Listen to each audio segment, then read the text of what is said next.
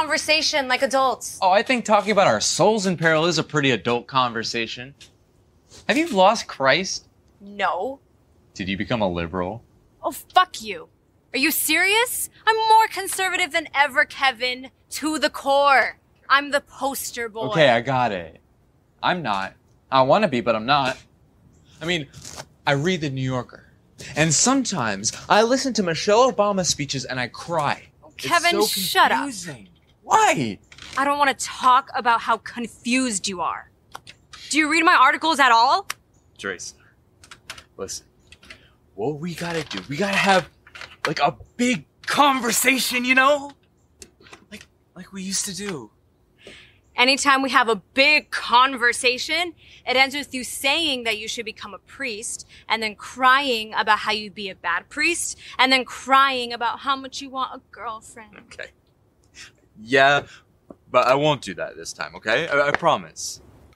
All right. My name is Ben Burgess. This is Give Them an Argument. I am joined, as always, by our super producer, Jake Appett, and our very talented graphic designer, J. Andrew World. So what you just watched uh, was a scene from uh, the play Heroes of the Fourth Turning uh, by Will Arbery, uh, who is actually going to be joining us a little bit later today. Uh, he is also a staff writer for Succession, uh, which I guess, you know, I'm, I'm guessing uh, most people watch this are more likely to have seen than that play. But the uh, the play is also very good. Uh, you know, won awards. Uh, which just uh, came out in book form a few months ago, um, and yeah, he's going to be uh, he's going to be joining us in about half an hour to talk about that. Of course, he's a W G A member, so uh, he has more time on his hands right now to uh, to go on podcasts uh, than uh, than he usually would. Uh, so he can do stuff like, uh, like come on G T A A. Uh, and to set that up a little bit, uh, we have, um, we have a clip, a short clip of him, uh, talking about the play and a little bit about why he wrote it. Heroes of the Fourth Turning is about a small school in the middle of Wyoming, um, a small Catholic, great books, conservative school. It's the school where my parents teach. The play takes place um, on a very specific day, which is August nineteenth, twenty seventeen. So almost a year after Trump was elected, exactly a week after the riots in Charlottesville, and two days before the solar eclipse. And that school in Wyoming was actually in the path of totality. I felt compelled to write this play pretty immediately after the election in twenty sixteen, and there was a this need for understanding, like, who are the people, how did this happen, who are the people that helped make this happen? And in my head I was like, well, I could tell you about some of them uh, because it's where I come from.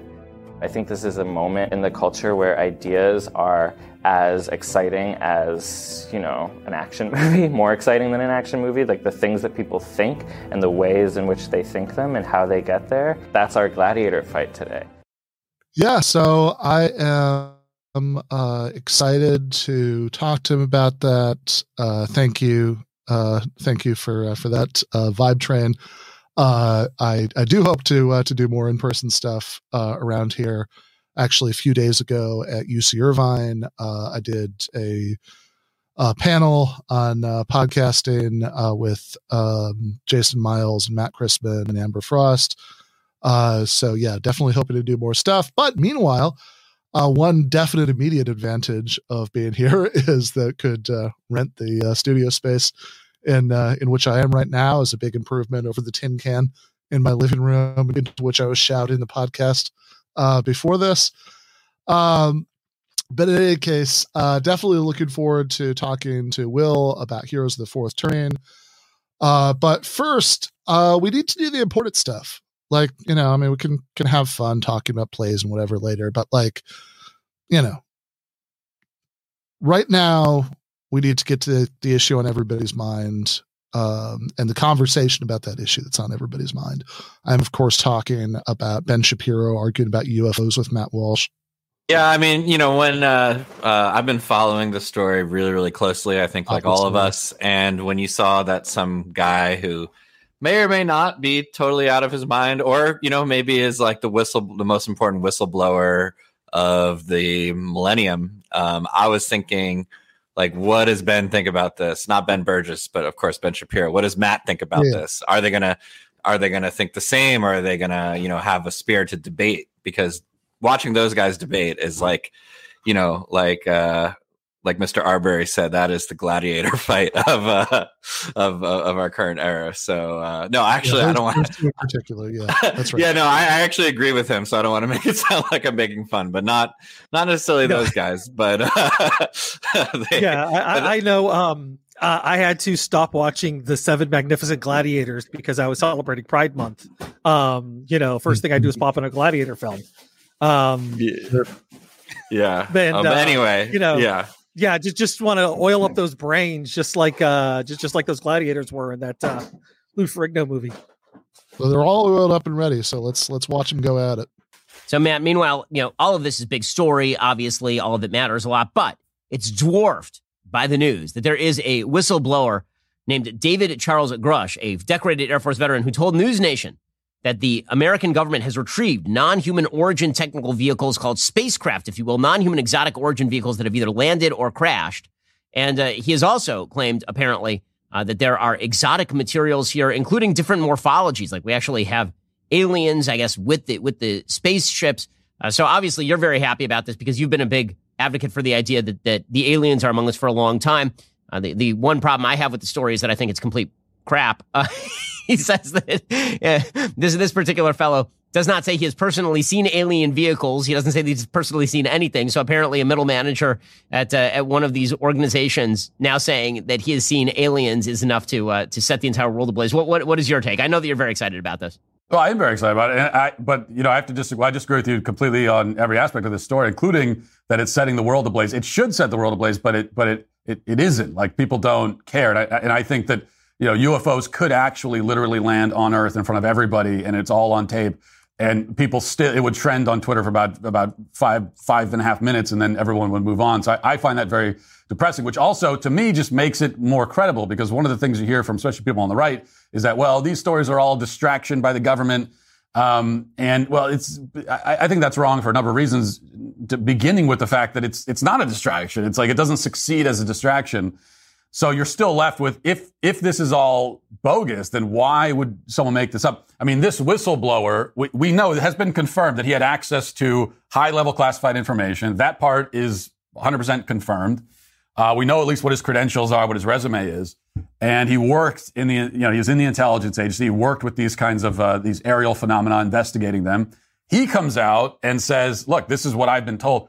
Why would, what would be his incentive to make this up? He's, he's setting the, his own career on fire. He's not setting the world ablaze, but he is setting his career ablaze and his life potentially. Why would he do that if it's entirely made up? But the other thing, Ben, you have to remember is that this is just, this is not one because story. Because you know his name now and you've never heard of him before? Okay, what's that, what is, what is, what good does that do? I was like, so he'll write one book, maybe. I, I'm not even sure if it'd be a bestseller. And, uh, and then, and then that's Matt, it. wait, hold on, hold up. You're saying people don't do things to be famous? And to get on T V and to and to like be and to, to be notorious, I, I feel like I feel like this runs counter to much of your your view of the world. It's incredible. I, I, I'm sitting there like, wow. It's like it's like he's describing themselves. You know, they're saying the quiet part out loud about themselves. Uh, try, talking about this story, it's great.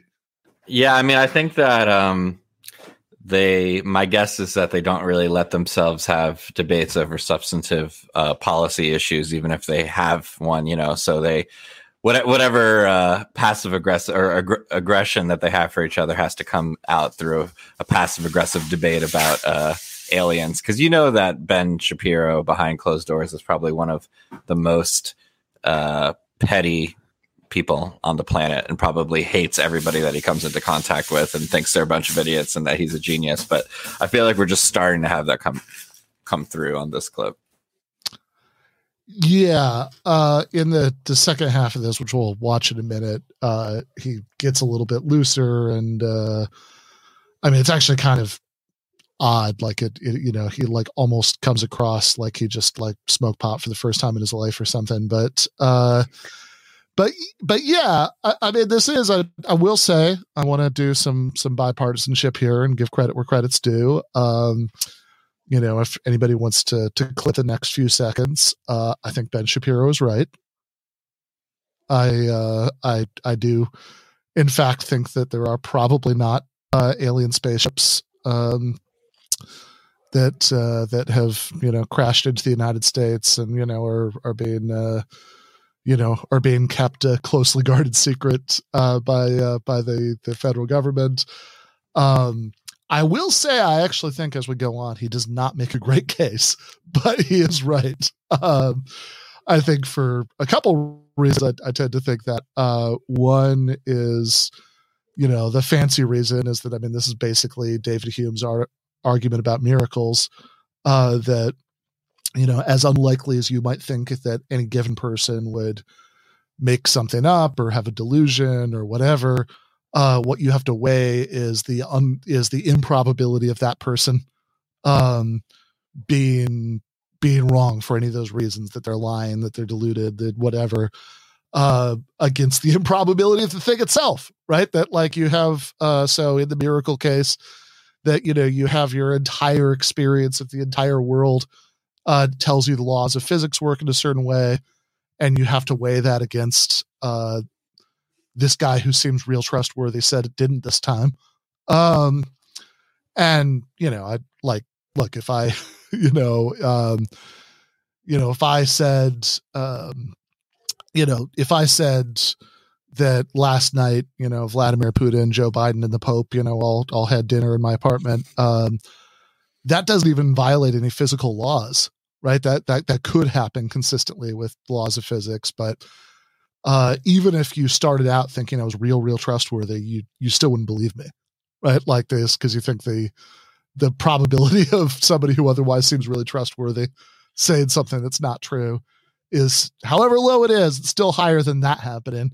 Uh, and, you know, okay, the U F Os aren't quite on the level, maybe, you know, like, of this divine, miraculous intervention in the laws of nature, but, like, also kind of are, right? Like, that's, you know, if you, given the distances involved, um, you know, that, uh, that, that does seem like we'd have to have some faster than light travel, uh, unless, I don't know, unless the aliens are taking, like, you know, a, like centuries a trip. Um, so, so yeah, I, I think something like the Hume argument seems pretty compelling to me. That's half of it. And then the other half is that this, this idea that, like, oh, the government's covering it up because there would be mass panic if we revealed the U F Os seems exactly backwards to me. Like, I, I don't know. I mean, it seems like the defense establishment would love that. Yeah, I, um, honest, I quite honestly, uh, I think the biggest reason that we haven't found a real alien spaceship yet is that Trump has come and gone as president of the United States, and he has not come out and said it. I mean, the guy no, literally Trump would, have, Trump would one hundred percent have said it, like, like just in some casual context. You know, he didn't even mean to say it. It'd be like, oh yeah, no, it's like the U F Os that we found. Oh, no, yeah, I wasn't supposed to say that. Yeah, no, that. Yeah, I mean, coming, you know, from seeing that he literally had these files in uh, in his in his bathroom at, at Mar-a-Lago, I think. But uh, yeah, I, I agree with you. That's by I, the shower. You, you saw that picture. Yes. Yeah. Yeah. I think. Look, maybe one of those boxes has the you know the proof about uh about U F Os in there, but uh, I tend to agree with you. I mean, listen, I'm I'm open to the idea of it, but I just I just want to see the proof, like, in front of my eyes, as opposed to we have to, like, believe in someone, right? Yeah, there's uh, this guy who says it. Yeah, yeah. I mean, to also think about that, like, I mean, I guess the people who are really the U F O head said that there's all this proof over all like over over the years, right? So this wouldn't be the first sign of it, because I tend to think yeah. about. Uh, what are the odds that my time on Earth coincides with, like, when an alien came? You know what I mean? But I guess, uh, I don't know. I'm not high enough for this conversation. I, I, I just realized. Well, I think, I think Ben Shapiro might be, so let's watch okay. the second clip. The people do things to be famous, but I, my question is still, what, to what end? So people know his name. And then and then and then what? Like, where does he where does he go from there? He's given up his entire career. What does he do next? Uh, but it's just this this one story is in the broader context. We've got uh, videos from Navy pilots of anonymous anomalous objects in the sky. We've got many, many different reports. We we do have many things that are now on on video because everyone has smartphones now. And so we can actually see these objects in the sky. We've got radar. We've got all these things. And we do have people in the intelligence community coming out and, and confirming that uh, that these th- these things have been seen, and sometimes these crafts have been uh, have been you know uh, obtained after they've crashed. So there's there's a lot of evidence that something is going on.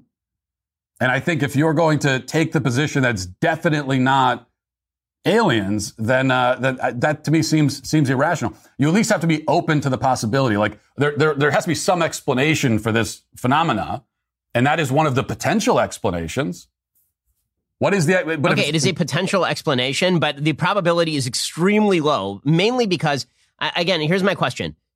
These creatures apparently flew millions of light years to get to planet Earth, where they proceeded to crash their extraordinarily high-tech spacecraft into, like, a swamp and die.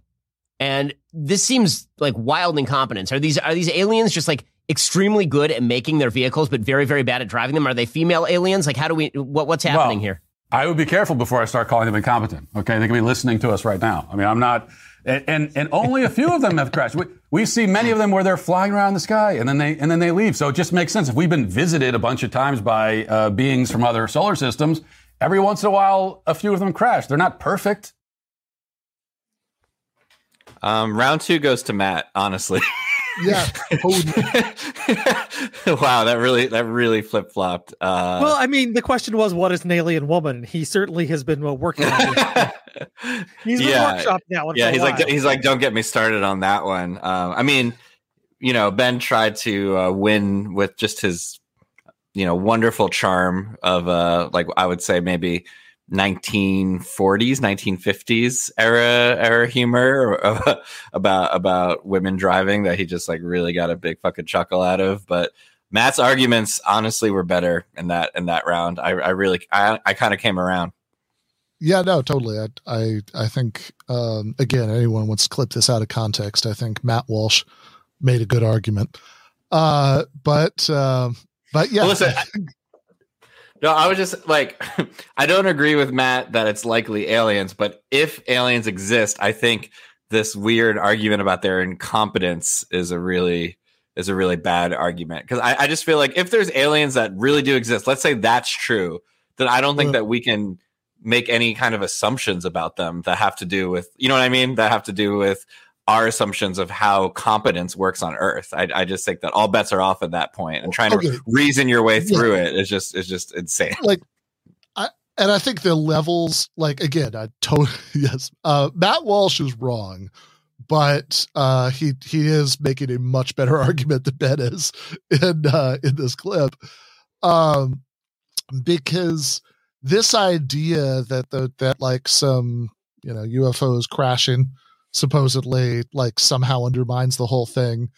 Like, I think it, it just doesn't, I mean, you, you know, put aside the, you know, the nineteen forty-nine Catskills, you know, lady driver's joke, uh, like just, just on the substance of the argument. Like that's, that's the only comedy that his parents would let him watch when he, when he, when he was a kid, his old Catskills, uh, V H S tapes. Yeah, uh, exactly. But like, you know, film reels, uh, but yeah, and um, that putting that aside, like one, as you say, uh, if you're talking about these beings with evolutionary histories completely unrelated to ours, et cetera, then yeah, no, seriously, all bets are off uh, about you know behavior, expectations, or anything. But two, oh yeah, let's pretend that wasn't true. Let's pretend that we could just help ourselves to the assumptions that like everything that would hold true of humans would hold true of them. Okay. I mean, incredibly expensive uh, military aircraft with technology that would have seemed amazing to everybody twenty years ago crash. I mean, that happens. Like, like, like doesn't like having really good technology and sometimes crashing it is not incompatible. I mean, look at John McCain. I mean, John McCain took the most expensive aircraft uh, known to man at the time and kept crashing them. I like my aliens that don't crash. Yeah, I, I like the aliens that don't crash and swabs and get captured by the government. Yeah. Um, does that put a that that that that put a bow on it? We got we got yeah, any more deep yeah, analysis? They keep, they keep sending us their John McCains.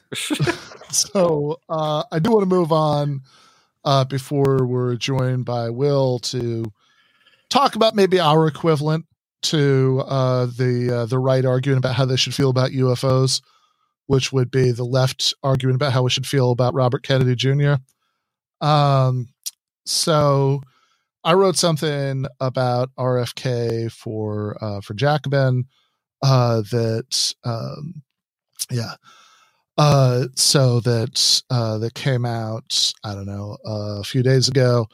Uh, it's called Populist, uh, question mark. R F K Junior doesn't even uh, support Medicare for all. And the the kind of basic argument of the the piece is that, um, you know, I, I think when people think about this guy, I mean, unless you're just a very healthy, non-online person who doesn't think about him, in which case, congratulations, continue to live your life as you have been living it. Uh, but you know, people who do uh, who do think about him, right? Like, I think that just kind of given the alignments, you know, which people like him, which people don't like him, all of that stuff. Uh, I think there's, and also given the fact that probably the thing that he's best known for are his kooky views on vaccines, um, that there's this tendency to see him either positively or negatively, right? Whether you think it's a good thing or a bad thing, as this, as this kind of like out there, edgy anti-establishment figure. And I would suggest that um, the evidence doesn't really support that. So for example, we have a clip of R F K Junior on uh, Breaking Points uh, talking to Uh, crystal ball about healthcare policy.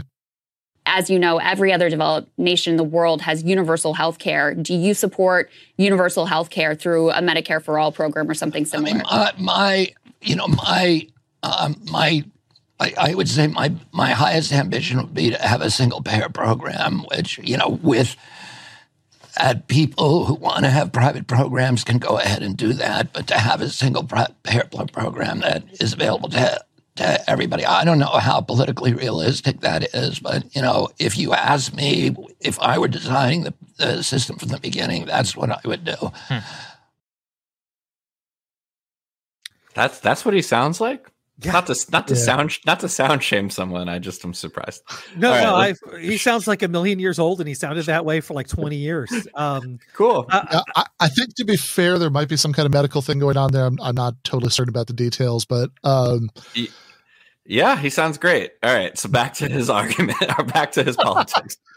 Yeah, I mean, I'm, I mean, I don't think we have to say that he sounds great. I think that, uh, I think that if, if the show started next week and I sounded like that, I, I think you'd be justifiably alarmed. But um, I just hope he's okay. That's all. But as you were saying, sure, sure. No, um, he sounded like that on Ring of Fire, and uh, that, that that's kind of where I, I first heard of him. And uh, I will say, if you go back to that point in time and hear him talk about uh, the Commons, I think there were some great arguments that he made about uh, the Commons, and then he just kept getting weirder. Yeah. So, so what interests me here, and look, again, I don't like R F K's views on vaccines. Uh, Nathan Robinson and Lily Sanchez at uh, Current Affairs Uh, did an article that I link in mine where they go through a lot of the claims that he's made about this and sort of say, hey, he says there's all this evidence that for, you know, whatever, uh, ivermectin, you know, actually does work really well. But like, here's the meta-analysis that says exactly the opposite of that, and et cetera. So you want to, you want to see all that broken down, go check out Nathan and Lily's article. But, you know, my, my thought is that everybody who has an opinion, pro or con, about R F K Junior has already factored in the vaccine stuff. They they know this. Uh, and what I'm interested in is actually uh, not the respects in which he's kooky, but the respects in which he's depressingly normal uh, for American politics. And in that clip that we just listened to, you know, think about this. Uh, you know, I don't know, um, you know, two thousand nine, uh, you know, I don't know, the, a year or two before Jake was born, uh, I can remember uh, Barack Obama on T V talking about his proposal for the Affordable Care Act, right? Obamacare. And I remember Obama using almost exactly the same words to say, uh, well, look, if we were starting over from scratch, of course I'd like single payer, but, right? And then he never actually explains why it is that it's like, you know, metaphysically impossible that after we have the for-profit healthcare system up and running, we could get rid of it. Um, so, uh, that's a really so, good joke, Antonio. We could, we could skip past it, but that's a really good joke. No, no, uh, that's props. Uh, po- so. Podcasters email, podcast listeners email us, and we'll let you know what Antonio said. uh, yeah, I, I feel like like saying it out loud and having to explain the spelling and everything would kind of kill the joke. So yeah, uh, D Ms are open for anybody who wants to know what Antonio's ivermectin joke was. Uh, but yeah, in um. So, like, one, Obama, like, in two thousand nine, right, what Obama is saying, the core of it is the exact same thing R F K says to Crystal in that clip, that it's, no, no, no, that, like, look, sure, if we were just starting over from the very beginning, single payer would be nice, but, you know, sadly, what are you going to do? Um, and that's bad, and that's bad enough. But also, the other half of this is that uh, in two thousand nine, when Obama was saying it, what he was proposing instead of single payer, because we can't do that because we're not starting from scratch, was the original version of Obamacare that at least had a public option in it. Um, that, you know, there'd be like one public plan that, you know, would compete with different private plans. And to be clear, I, I think the gap between those two things is really important, uh, between single payer and a public option, uh, that, you know, uh, public option, you know, like right now, if you're poor enough, you already get a public option, right? It's Medicaid, and, um, lots of doctors won't take it, uh, cause they get reimbursed at a higher rate, uh, from, uh, from private plans. So a proposal for a public option, you know, competing with private plans, is a proposal for two-tiered healthcare for rich people and poor people. I have a big problem with that. I also think a lot of the sort of things that are pathological about America's healthcare system would still be pathological about America's healthcare system, even with a public option that was available for everybody, as much of an improvement as that would be, uh, that like, oh, well, you know, if you have the better healthcare, you don't want to leave your job, you know, because you would lose that, or, you know, all, you don't want to leave your marriage maybe because you don't want to lose it, all that stuff. So I've many, many problems with, with that. Uh, but of course, you know, Obama ended up ditching it anyway, uh, in, uh, in the negotiations about the A C A. And Joe Biden said in, in the twenty twenty primaries that he supported a public option. He brought it back up, uh, you know, cause Bernie was advocating single payer. Public option, by definition, you're talking about a multi-payer system, you know, multiple payers competing with each other. And, um, so, you know, because healthcare dominated so much of the Democratic debates in twenty twenty, uh, in twenty twenty, Biden made a big deal supporting a public option. And then, you know, January twenty twenty-one, it was never heard of again. Uh, but whatever you think about that, uh, just, just want to make the point here that what R F K is doing in that clip is he's a redefining single payer to just mean a public option. Right? If you listen to what he said, that, well, there's a public plan that would be available to people, but of course, if you want a private plan instead, that's cool. Um, so he's redefining single payer to be a public option. He's, he's, he's taking the Joe Biden, Pete Buttigieg, et cetera, view from two thousand twenty and calling it single payer. But two, he's not even advocating that. He's saying, well, look, if we were starting over from the beginning in that beautiful hypothetical world, then we could have a public option. But, you know, since uh, since we're not, we uh, we can't. And uh, act like, man, I mean, if you take away the craziness about vaccines, uh, seems to me that this guy is just kind of another Democrat. Yeah, and I don't think we have time to fully answer this question, so maybe I'll just put it out there as a question. But my understanding is that, you know, some folks who are heterodox on the left, the left, like uh, like Jimmy, like our friend friend of the show, Jimmy Dore, had a had a pretty had a very friendly interview with him, right? Um, Which is amazing, right? Yes. Because this is a guy who said many, many times that uh, that like A O C and Rashida Tlaib and all these people are, you know, fucking sellouts because uh, because they didn't use the particular strategy that he wanted to achieve Medicare for all. And you have this guy R F K who's openly not in favor of Medicare for all, and somehow he he's okay. That's it's, yeah, that's my question. What's what's what what's the difference? You know, one one is like you don't support the f- same strategy to get to that end versus, you know, the, you just yeah, don't support the end. That's uh, yeah, you. you I guess that's that, that's more honest. You know, we the guys like us, we uh, we actually do we actually don't support it, but we're hiding behind the fact that we weren't sure if that was going oh, if that yeah, one strategy was going to work. So so we're pretending we're to think it was an incredibly yellow bellies. To, yeah, to yeah. Guys, they, Exactly. The demonization. Uh, I really hated all those years that I had spent pretending to, yeah. to support and advocate this. Um, yeah. Open. Well, yeah. So that was my open question. No, I think that is a very uh, that is a very very fair question. Uh, I will also say uh, that you know I, I think probably the best case you can make uh, for R F K. Let's say you're willing to give him a pass on the vaccine kookiness, and you are willing to. Uh, you're willing to give him a pass for not even supporting Medicare for all, the sort of most basic dividing line, you know, between kind of the Bernie wing and the uh, the mainstream wing of the Democratic Party.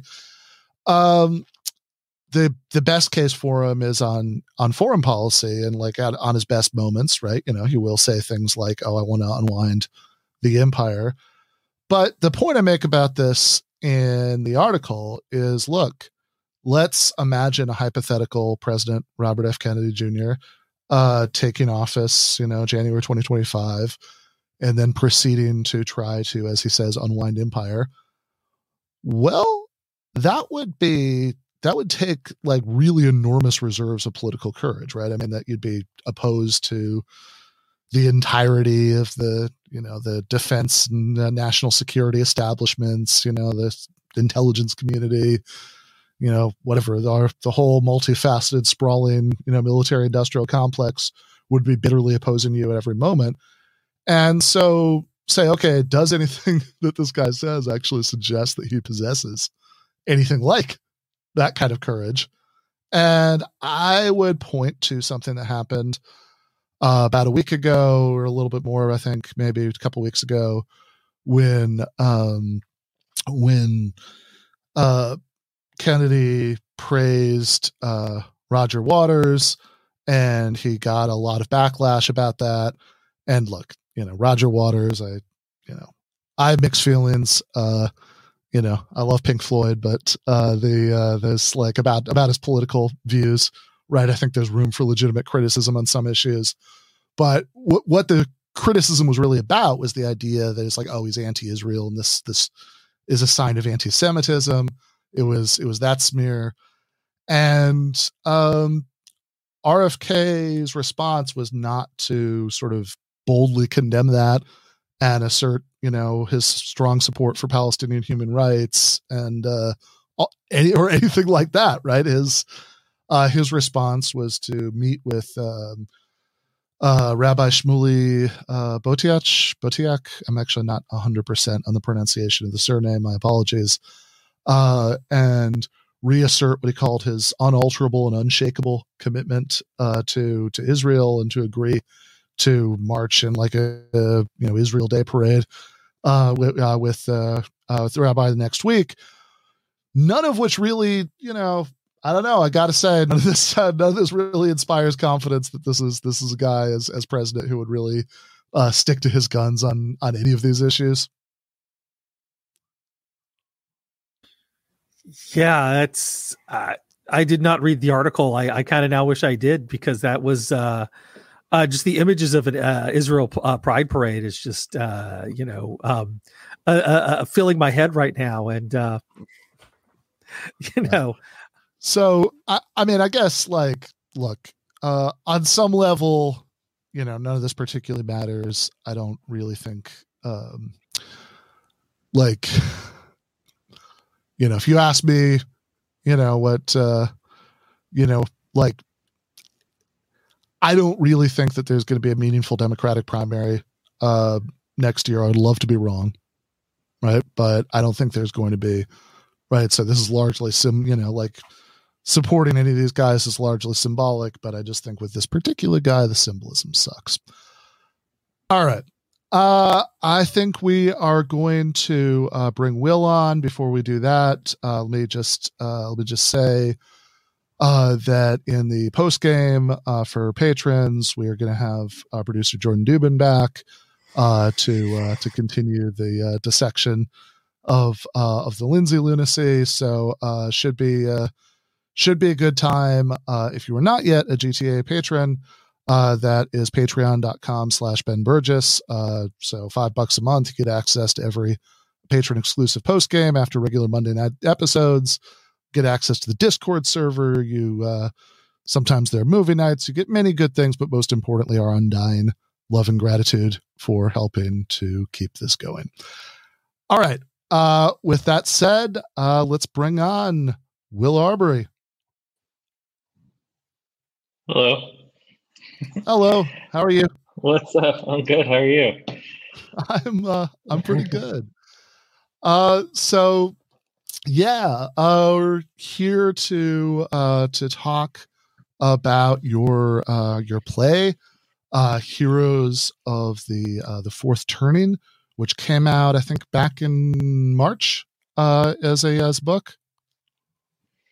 Yeah, the you know the the fancier book with the nice cover art and everything, but the the play's been out in the world since um, since twenty twenty, and it was produced in twenty nineteen. Got yeah. it. Yeah, yeah. So I think we do, we do have a uh, Jake. I think we do have a short, a short clip from uh, from a performance of this. Can I ask, what is the system? It's the education. It's the culture. It's literally everything you see on T V. Like what? The news? Ninety-nine percent of it, mainstream media, all the shows, all the movies. No, you watch T V. You love all the shows. What shows? Don't you love like Portlandia? BoJack Horseman. I watch the shows. They're entertaining, but the shows do not determine my lifestyle. I love those shows. They're good bird on them. Entertainment is inherently Dionysian. That's a good thing in moderation, but it's become our national gospel. So president is an entertainer. You want to talk about that? Because I can talk about that. Plato predicted Trump. No Trump, please, no Trump. Trump, Trump is Plato's shadow-bleached rich man, hung with superfluous fat, sitting in helpless confusion. Trump is a golem molded from the clay of mass media, and he's come to save us all. Damn! And even if he himself is confused, he has the ability to spit out digestible sound bites rooted in the decades of the work of the most brilliant conservative think tanks in the country. Everyone's screaming. Theater, you know. Yeah. Um I no, I really I really enjoyed that line when I was I was reading the um uh the play a, a little uh, a little while ago, so it was, you know, it was fun to see it being uh, so fun to see it being uh, being yelled out like that. But yeah, tell tell me uh, tell me a little bit like um about the uh the the setup here, like the like these these these characters. I mean, you know, who these who these people are and, you know, where it's set.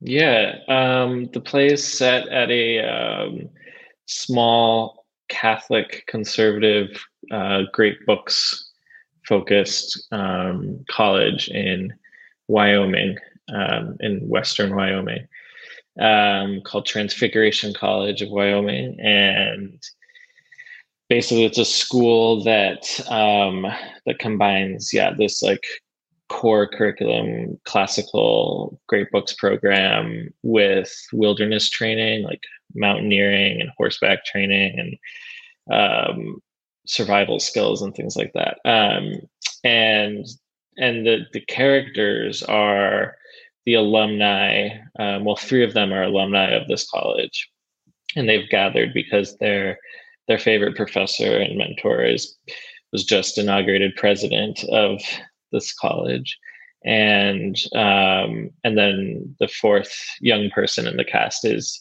is the daughter of of that um, teacher, um, who's living at home with her parents because she's sort of chronically ill.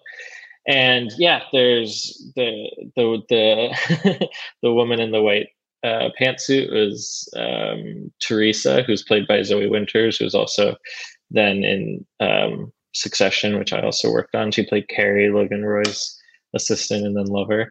Um, and she lives in New York. She lives in, you know, she lives in South Slope. She works for um, a website that um, is a little bit more, you know, sort of like reactionary and and um, uh, controversial and clickbaity. Um, but she writes like sort of columns that are rooted in this education, but then sort of like on steroids for a contemporary audience. And then Kevin lives in Oklahoma and he works for a Catholic textbook company, and he basically is completely lost in his life and is torn between, you know, becoming a priest and, um, and, you know, like moving to New York like Teresa did, and, and like being the holy fool out on the streets of New York and, you know, just like preaching the gospel and making out with people and getting drunk. And he's, he's very drunk throughout this night and very like tormented in his, in his soul. And then Justin is um, a little bit older than the rest of them because he entered the school when he was um, out of the Marines, and he mm. um, he basically uh, has stuck around in the town. He's he teaches horseback training now, and this is all taking place in his backyard. And um, and he sort of has a very like um, uh, there's like a tension, a romantic tension between him and Emily, the daughter. And he uh, is kind of like her caretaker in a way. And yeah. And then Emily didn't go to the school, but again, is, is sort of there. And she, she worked for a, um, she was working in Chicago for a, like, um, a pro-life women's health organization that basically like houses women who they counseled to not get an abortion. Um, and, um, she, uh, she basically got sick while she was there and had to come home. And, but because of that experience, she has more like actual real world, real world experience with people who think very differently than she does. And so she's sort of the most, um, she's sort of the most like ecumenical in her, mm-hmm. in her thinking, the most like liberal minded, even though she's still very much a conservative. Um, yeah. And then, and then at, at some point, like two thirds of the way through that, that professor finally enters, and she sort of has a showdown with all of them, and, and stuff goes from there. But yeah, that's the basic setup. Yeah. And I mean, th- those five characters, I guess you just described, I mean, kind of m- like make up this um, taxonomy of like different kinds of conservative, right? They're all, they're all like kind of subtly different, you know, kinds of it, even though they, they come, you know, they all like what they have, you know, well, except Kevin maybe, but you know, they have a, uh, but like uh, they, they come from, even though they all come from the specific sort of, you know, very right-wing intellectual Catholic uh, background, uh, they, you know, they take it, uh, they take it slightly, uh, you know, to, to, you know, to slightly different or, you know, very different, you know, places. Uh, that, you know, that I think are all kind of, for anybody who's a little bit familiar with this, this milieu are all kind of recognizable types. Yeah. Yeah. I mean, it's like, it's, it's highly specific. Uh, it's a highly specific subsection of American conservatism, but I would say like a, like one with an outsized influence because, you know, it's, it's like the subsection of Catholic American conservatism that, um, is heavily involved in like the think tanks and the conferences that, that I think have resulted in like the Supreme Court looking the way it does right now. Um, so, so yeah, but it's like, it's the sort of, um, you know, not it's, it's, it's everyday people who are still very entrenched in that world, but not, you know, in Washington, uh, or, you know, like lobbying or, you know, running a think tank or anything like that. It's sort of this push pull between how much to engage with the world and how much to sort of put up defenses um, against it.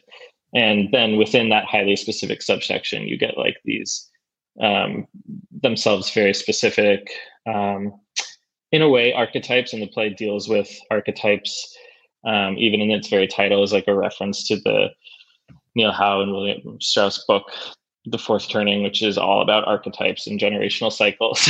um, uh, yeah, so, so that, that might actually be worth unpacking for uh, for just a uh, for just a minute. People unfamiliar with this. Yeah, it's this book that came out. Um, uh, it's sort of I would I, I would I don't know how exactly I would categorize it as sort of like pop history or pop sociology book that um, that um, basically puts forth the theory that that uh, history goes in these um, cycles of um, you know a couple decades or several decades where there's like a high period, which is all about like growth and renewal and prosperity, and then an awakening where people sort of start to get disillusioned with certain elements of that, and and camps start forming, and unraveling is a very, very um, like a culture war period um, where people really start distrusting each other, and then crisis is when, you know, war or some sort of cataclysmic event happens.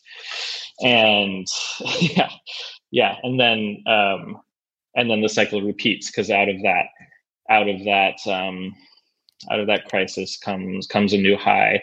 And all of this is fueled and propelled by these archetypes who define each, each turning.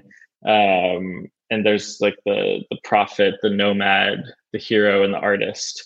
Um, yeah. And, and so basically, like, according to their theory, we are now in a time of crisis, and people, basically millennials, would be considered heroes.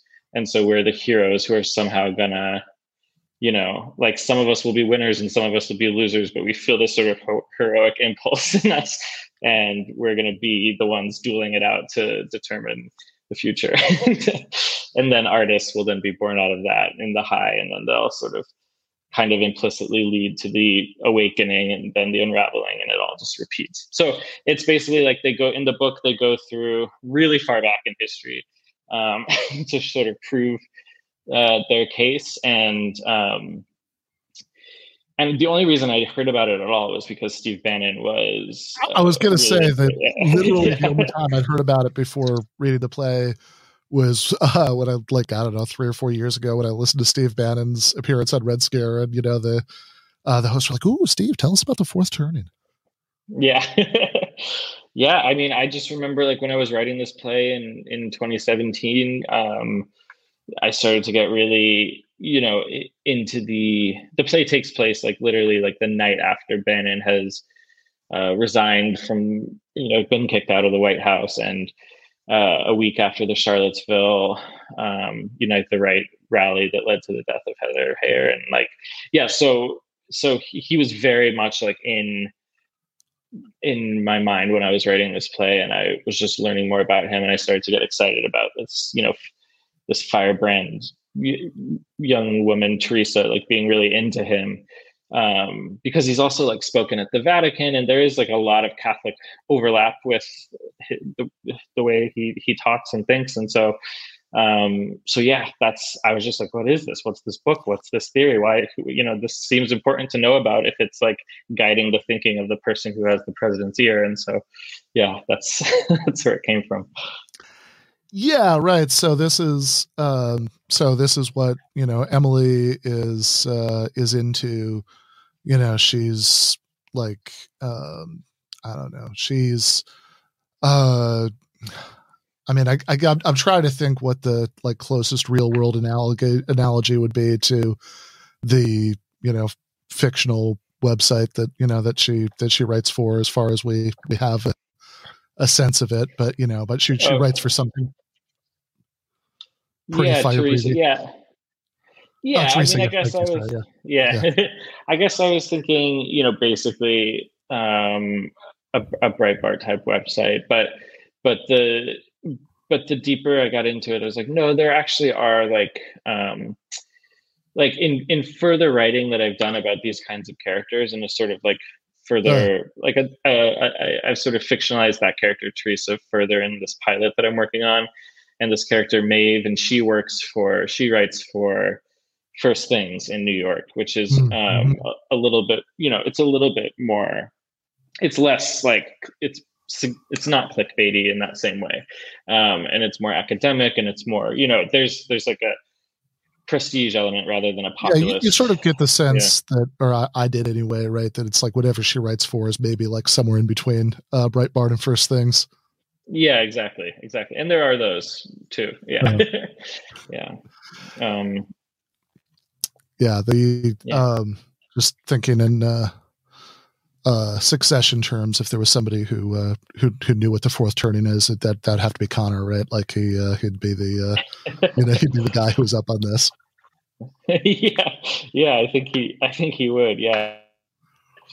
Yeah, and I bet, you know, I bet Jared Menken, the new uh, president, is probably familiar. Also, actually, you're right. No, yeah. yeah, he actually also, Menken seems like he would have, like, like he wouldn't have read the book necessarily, but no, like, you know, but no. he, you know, but he would have for sure, like, read some, some of, you know, Teresa's articles. Yeah, yeah, and he, yeah, he gets it. He probably, you know, is is a little bit distant. Somebody explained it to me, got really excited about it. yeah, and he was like, "Yeah, moving on. Okay, get it. Yeah." um, but yeah, yeah, that's that's the yeah. So so in the uh, so so okay, so that that's one sort of um, like yeah, that's that's one version. There's the sort of um, there's yeah. So Teresa's uh, has gone from um, you know is is doing this. Uh, you know, Catholic intellectual Bannonism, uh, basically, uh, on, you know, on one end. And then on the, you know, on the other end, uh, you know, Justin, the guy who, who stayed around, who's, you know, they're all, they're all in his, his backyard, uh, this, this whole time is, I mean, actually it's explicitly referenced in the play, right? He, he really, he's really into the, uh, the Benedict option. Yes, indeed. Yeah. And yeah, The Benedict Option is a book by Rod Dreher um, that, uh, you know, uh, is is basically, I, I guess the thesis would be at the time he he, he wrote it, you know, um, the progressives are winning the culture war with their um, with their trans ideology and their, you know, you know, yeah, all of it. Yeah. And um, there's no, they have all the power, they, they're pulling all the levers. So the best thing Christians can do is, is kind of retreat to a kind of localism and really foster, you know, strong local communities, education, you know, learn how to work the land and just basically like um, be, uh, be like, just out outlast them, just like, cause they're gonna, cause they're gonna implode. They're gonna, you know, blow everything up. And if, and then, and then, you know, and then the new, and then the people who were right all along will sort of um, get back in the driver's seat. yeah. Um, so yeah. Yeah. Right. It's, uh, it's yeah. not like it's, it's not like there's some liberal pluralism, you know, we're going to be over here on the farm and everybody else to do their thing. It's, we're going to be over here on the farm Uh, to preserve ourselves, you know, for when we can, you know, when we can take power and impose our will again. Yeah, yeah.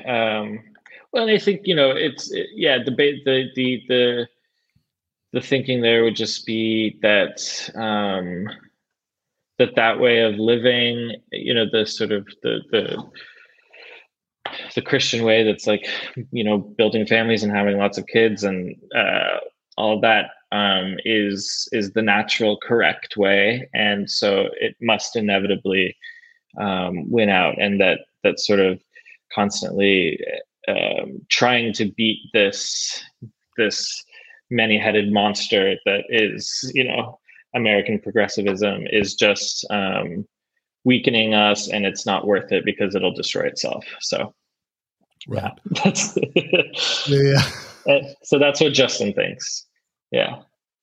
Yeah. And then, uh, so then be like, okay, so there's intellectual Catholic Bannonism. There's, uh, there's this Benedict option sort of view that, uh, that, that Justin has. Uh, but then, uh, be behind door number three, as far as the alumni go, uh, and, or, you know, I guess actually not an alumnus, but you know, the, as, as you know, people in the present here, uh, for most of the play go, there's, uh, there's, there's Emily who's, who's still, you know, who still believes more or less, uh, what everybody else does. You know, she's, she's still a very conservative Catholic, but it's like almost like, I don't know, uh, a Catholic version of David Frenchism, you know, something, uh, some, something like that. Right. That it's, there's this sort of this, uh, you know, she has this, you know, like, you know, she was this thing she worked at in Chicago. You said the, um, she was basically trying to, you know, convince, you know, pregnant women in, you know, in tough places not to have abortions.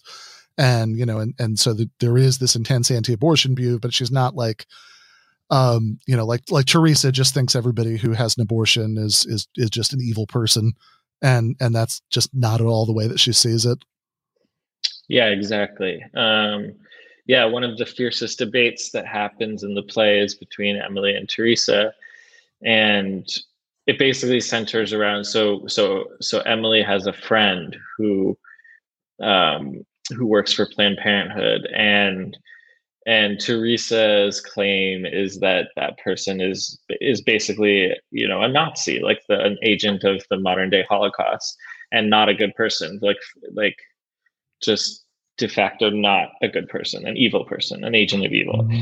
And Emily is saying, no, she is a good person. She just doesn't agree with us. And so then it becomes this debate about um, about the nature of evil and the nature of goodness. And And it's a really interesting debate because they both agree that abortion is the the murder of a child, um, and so yeah, it's it's just this um, it's this really uh, complicated um, debate. And also, Emily isn't someone who enjoys debate, and Teresa's someone who whose whole life right. is centered around her enjoyment of debate, and so she's going in for the kill for someone who basically just wants to get along with everyone. Um, but just can't let this opinion stand, and and has to fight back, even though it's like costing her physically to to even argue in the first Either, place. Yeah. yeah, yeah, and and yeah, I mean Teresa, yeah, enjoys debate in this very like sort of I don't know, like you know, cable newsy kind of uh, kind of way. She, um, uh, you know, she she suggests to. Uh, Uh, you know, she suggests um, at the uh, at the beginning um, to uh, to Kevin that uh, that he should try he should try cocaine. It's really great, uh, you know. Like so, that's the you know. So the, the the you know the contrast and the speed at which she's operated at Emily is you know is pretty stark. Yeah, yeah, definitely. Yeah, yeah, and and also she. Uh, even though she, like, even though Teresa speaks in such like absolutist terms mm. and will make these like, you know, just these claims that just cut through and feel like they're like, this is the objective fact. She herself is just full of contradictions. And, and Emily is actually living um, in many ways, the, the pure, the purer, like saintlier life that Teresa, um, you know, claims to be um, an advocate for. So, so there's like this sort of um, strange envy that's happening as well. It's informing the way she's talking to her um, because this person, like Emily, has actually like walked the walk. She's actually like counseled women against having an abortion, um, which is something, you know, Teresa's never done. Um, yeah. So it's, yeah, it's just a, it's a charged little scene. yeah. Yeah.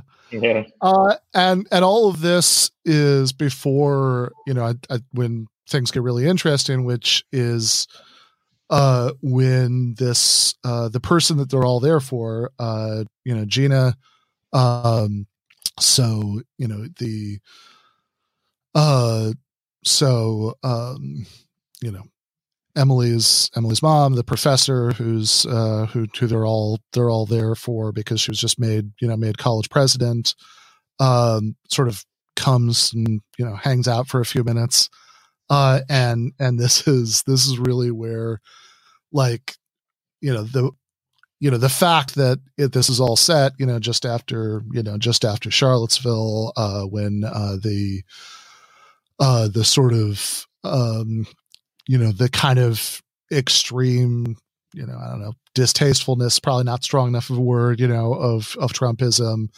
is like probably going to be the most strongly felt even by some of these other extremely conservative people who are, are there. Um, and, you know, when, and when, you know, Gina, you know, comes in and, and, you know, starts, uh, starts arguing with, you know, with Teresa in a very different way, right? Cause, cause she's a, you know, she's an authority figure, you know, Teresa like still desperately, you know, wants this woman's approval. Uh, that's, that's where that, that conflict, I mean, really, really starts to, to sort of come out in the, uh, you know, in the, in the starkest way, right? Like, like everybody, um, you know, everybody voted, like everybody present, uh, voted for, uh, for Trump, but like, there's a, there's a point where, um, you know, there's a point where, you know, Kevin says, you know, that he, uh, that he voted for Trump and went home and threw up. And, uh, and Gina says that she, uh, she voted for Trump and then went to confession and she's afraid of confession. Yeah. Yeah. Yeah. There's a real ick factor, uh, for sure. Like it's like an arranged marriage, but you, you can't stand the person you've been paired with. Yeah. It's, uh, it's yeah, you know, this sort of hold your nose and vote um, thing that people on the left often experience. Um, totally. Yeah. Yeah. Yeah. Um, yeah. And Gina's uh, more of a, you know, she, I think um, on the surface, like the, the, the easy way to see it is that she's a more old school conservative. Um, But but the fact is, I mean, you know, like she talks about being a Goldwater girl, and um, you, you know, Goldwater was someone who went from like voting against the Civil Rights Act, uh, you know, to in his later years, kind of softening and being, you know, in in favor of gay marriage and and things. So like, I don't know, there's this kind of like sheen to it that's like this older conservative that like is. is sort of more balanced in some way. But the fact is, I think that, that everything that Teresa is, is because of what Gina taught her. Um, and, you know, Gina also like held Pat Buchanan rallies in her house in the nineties. And he, you know, he was, I think very much more than anyone, like a, a precursor to, to Trump in the way that he was talking. And so, Um, so yeah, I think she's, she's, um, uh, she's a little bit, um, like playing a sort of shock at some of the things Teresa is saying, but I think what, what's under that is a kind of shame, uh, that, um, that there, that there is a clear path from what she taught to what's, what's happening, you know? Yeah. That there's like, at least in that there's at least a big side of, right, what she's always thought and what she taught, you know, that, that, uh, that like Teresa isn't making it up. She's, she's running with that, uh, and sort of taking it to what seemed to her to, uh, to be, to be obvious places, even if, you know, if, if Gina, uh, like, you know, and everybody else there except Teresa is, is, is like really uncomfortable, uh, with, uh, with where, where that's, uh, where that's taking them. And, you know, the, and there's this like, um, you know, and, and Gina sort of says, uh, cause, you know, Teresa brings up the Pat Buchanan thing and says, well, well, hold on. Right. I mean, like, like, you know, you were, you were doing the nineteen nineties equivalent of, of, of what I'm doing. Um, and, uh, and, you know, Gina sort of tries to suggest that that was just about abortion and, you know, that like uh, Pat Buchanan would like, I don't know, have a stronger pro-life position than George H W Bush. But like, you know, there is something that rings really hollow about that. Yeah, I, I would say so. Yeah. I mean, you know, there's like, uh, yeah, there's, um, The, just like Buchanan's stance on immigration, and not just his stance on immigration, but the the, the rhetoric um, uh, being, you know, pretty incendiary, and um, you know, his whole like kind of good old boy states' rights attitude um, that uh, that was also, you know, at the, at the root of like why why Goldwater, you know, voted against the Civil Rights Act. It was like, you know, it's it's these decisions should be left to the states. Um, and uh, yeah, just uh, that's a that's the that's an opinion that can obviously be traced back to the Civil War. Like, yeah. But it's this very it's this very thin smokescreen for something else. And I think that's like what's what's so um, unusual about this debate between Teresa and Gina is Teresa is basically trying to say the quiet part out loud, which is like, this is this is um, this is about white people protecting themselves. And Pat Buchanan said that out loud. So why is that suddenly something that shouldn't be said out loud? Um, everyone else is saying it out loud. Why can't our side just say it too and just sort of own it, you know?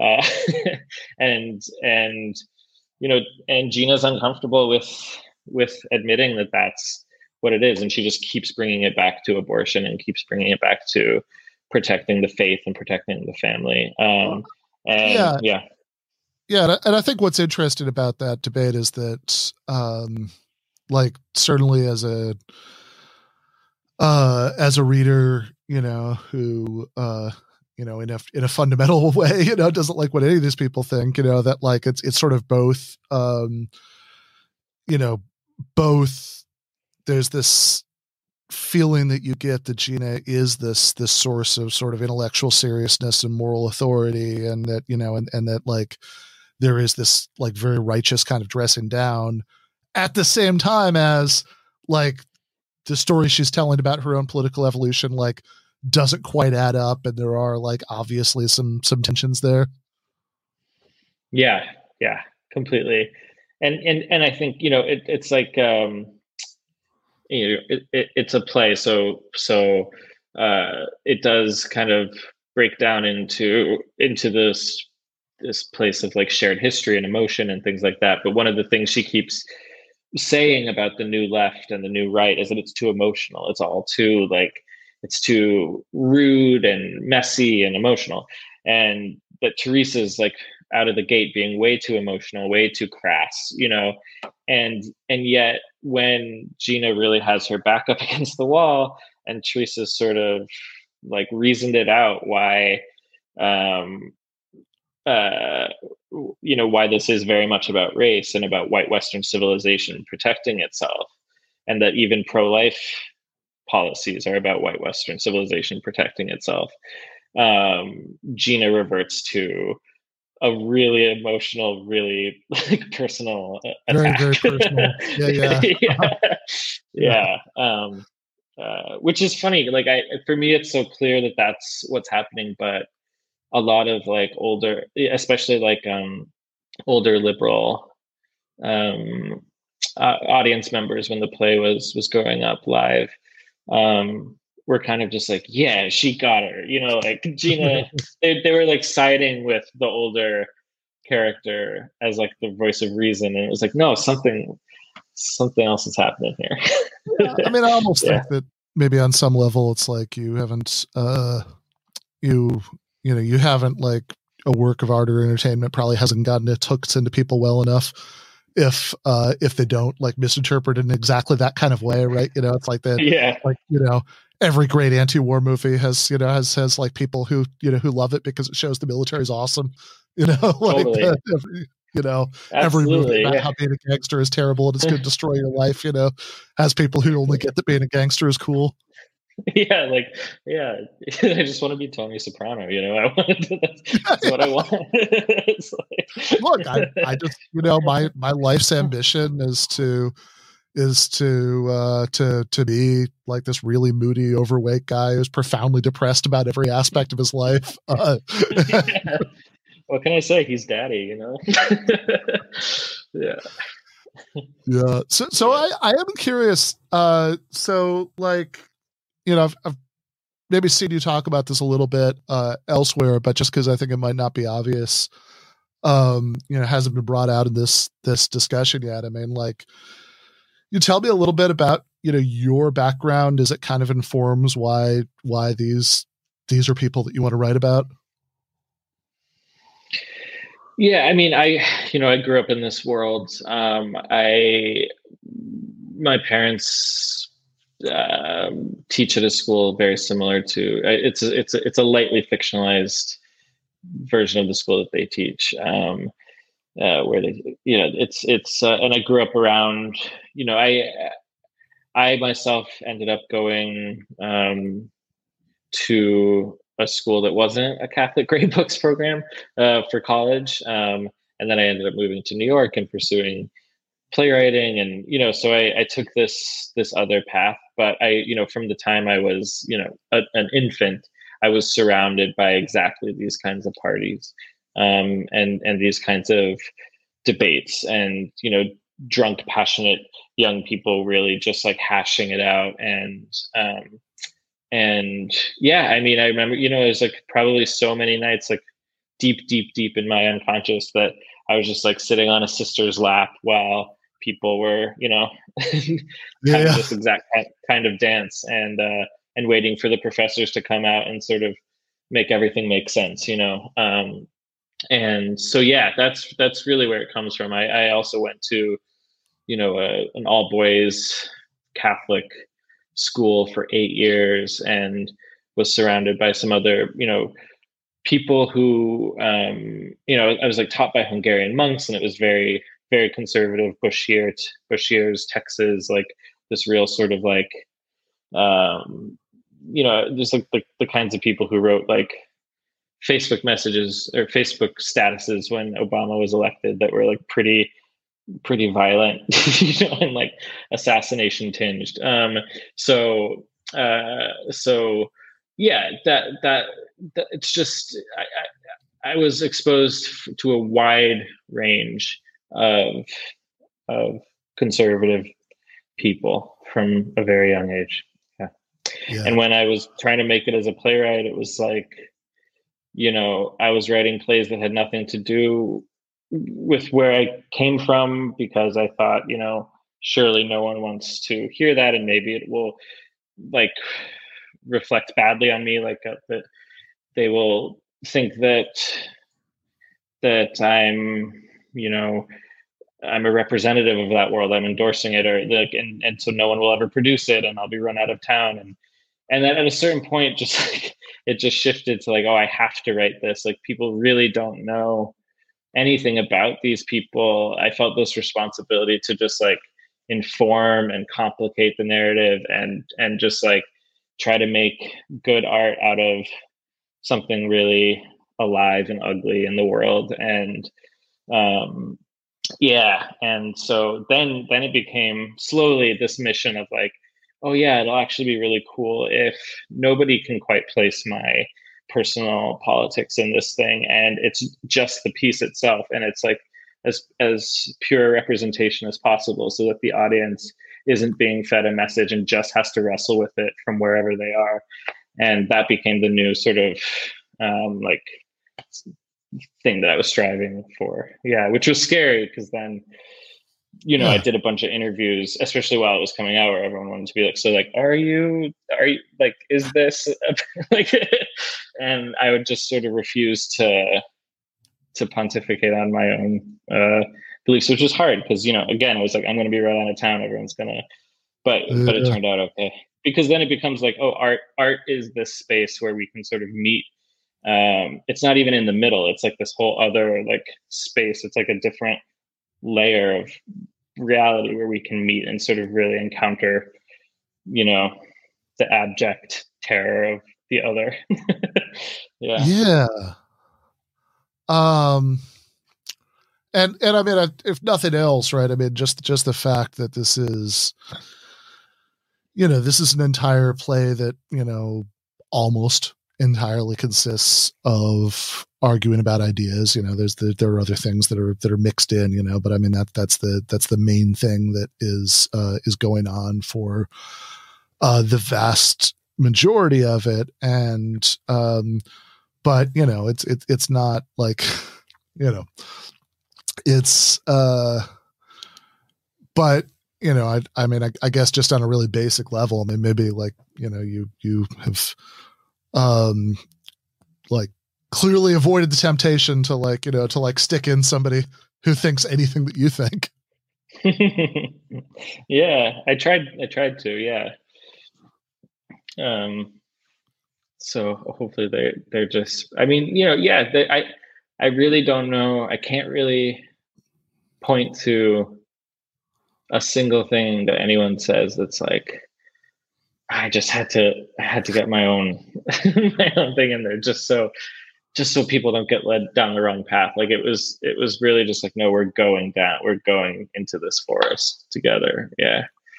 Um so any yeah, any yeah. Yeah, cuz it, it's all it's all like, you know, arguments that that take place with, you know, within this this uh uh you know this this worldview that, you know, I I am pretty confident uh that, you know, like um I mean, whatever, you know, at a, at a point in your life, you know, maybe there are parts of it that you did, but I mean that that you um you know that you def like you know is is uh you know I mean I, I take you're at least a little bit comfortable pontificating now. uh Yeah, I don't know though. I mean, like the play, like we're trying to get the play on, you know, Broadway and stuff. So I might have to keep the whole thing going.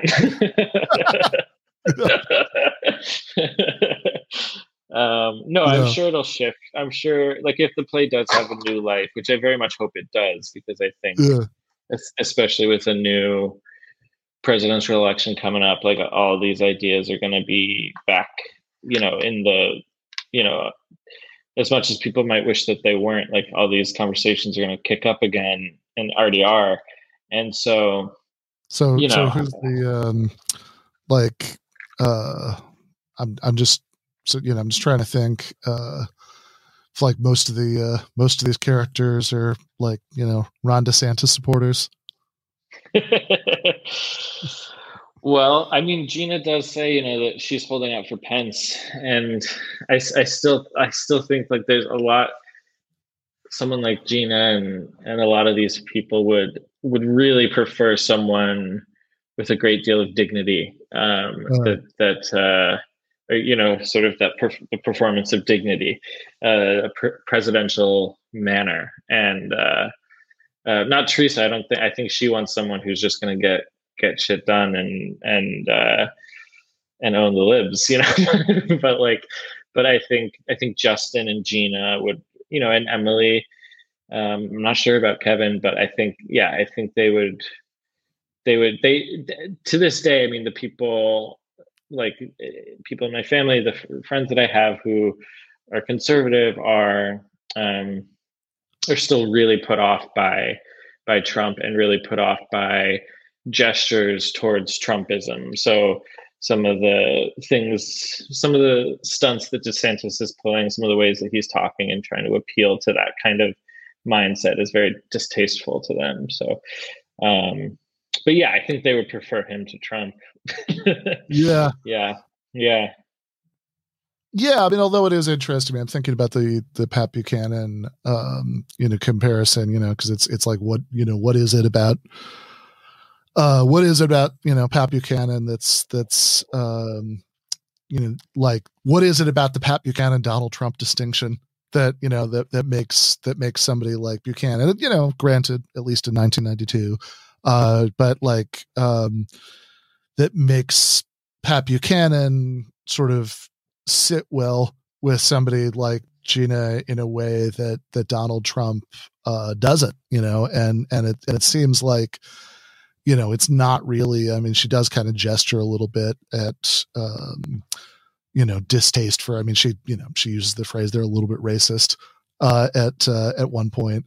Um, but, you know, come on. I mean, Buchanan, uh, is, is, if anything, actually like, like being sort of more, um, uh, more unabashed, right. You know, about, about that. And in a way, you know, than, uh, than, than Trump, you know, it's, so it's not, it's not that. I mean, like it, it just like has to be that sense that it's like, oh, well, you know, he's, he's giving us the, like the dignified version of it. You know, he's, he's not this like, um, you know, he's not this like crass, horrible, erratic person. Yeah. I mean, I think with Buchanan, it's like, uh, you know, it, it's it's all about manners. I really think so much of it is is rooted in the idea of of manners, and and I think yes, it as as sort of um, incendiary as Buchanan could be, he also kind of led with um, um, you know a, a kind of like a Southern gentleman, almost like a you know a little bit like a plantation. I don't know, like a guy in Virginia who's sort of like, yes, welcome in, and then you sit with him and drink some scotch, and then and then he he regales you with his his hilarious racism. You know, like it's it's just, but there's like a formality to it, and you have to get there, and you have to earn it, and it's not like the chaos of someone just uh, getting up there and saying whatever comes into their head. So it's like the ritual that you have to go through to get to the to the racism. Does that make sense? And that's like what, that's the whole thing that Gina's talking about, is she's talking about the ritual of democracy and gridlock and sort of like waiting to get um, the result. And I think that she expects that in her, in her preferred candidates too, a sort of like, like a, a sort of, um, yeah, a sort of performance of dignity until, until you get to, um, and then she loves, and then she loves uh, real talk and sharpshoot, you know, uh, whatever. Uh, someone who will just lay it straight. Um, but yeah, yeah, I think that's my gut. yeah, yeah, no, that's the. I mean, that's fair, but I mean, like that. I mean, because I, I think in general, like, you know, there is something. I mean, okay, like the the. Gina example is is extreme because, you know, it's it's not just like she was a Republican, right, who who doesn't like Trump. It shows a, you know, Pat Buchanan Republican at one point, you know, who uh, who doesn't who doesn't like Trump. But, you know, th- there is like a much more general uh, thing here that, you know, like, OK, so as as we said a couple times, the the the play is set at sort of the time in which the ugliest kind of tendencies or energies that, you know, I think a lot of people detected in, in Trump and Trumpism were sort of at like manifesting in the most disturbing ways. Uh, but like, like there is something in general about uh, conservative, um, conservative anti-Trumpism that's like often a little bit odd in, in just this way. Right. So I'm thinking, for example, about, um, I remember back in like two thousand nineteen, there was this monk debate uh, between Steve Bannon um, and um, the uh, God, I'm uh, uh, David Frum, right? You know, from the uh, uh, and uh, and and it was like, I don't know, it was like, so I think those things are like an hour and a half, two hours, and I remember watching this and thinking it's kind of. There is something kind of remarkable about how little actual policy disagreement that there seems to be going on between these guys, or certainly at least how little is, is brought up in, you know, in the debate, you know, that there's this, there's sort of all this rhetoric from Bannon about, you know, salt of the earth deplorables. And, and there's all this, this rhetoric from, from sort of insinuating the Bannon's a fascist, but, uh, you know, there's, you know, I, I, like, I kind of want to know, it's like, okay, but like concretely, right? What do you want to do? Right. That, that like, you know, what does Bannon want to, want to actually do in the world?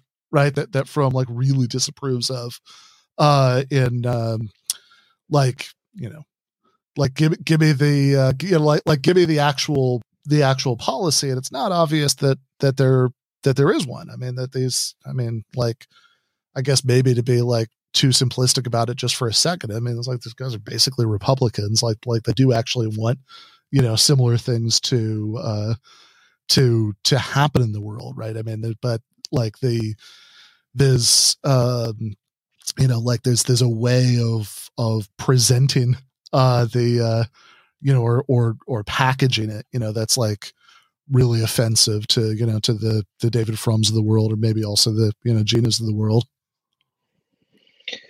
Yeah, I mean, uh, I, I think that's I think that's exactly right. I, I, um, I mean, as my girlfriend likes to say, everything is marketing. uh, and like she, she has this theory that like everything is marketing. and um, uh, and sometimes I'm like, I think I think you're right. I, I think this is like just just like a marketing debate in a way, um, and and what words to use and how to use them, and what the what the you know, how careful to be with with language, um, because. Um, because really, at the at the at the at the core of the the, the it's not just a throwaway. Well, it is kind of a throwaway comment that Gina has when she calls them, she calls Bannon and Trump a little bit racist. But it, it's what kicks off the whole long argument between her and Teresa, because Teresa yeah, because Ter- Teresa is like super ended. She says that because like that's what they said.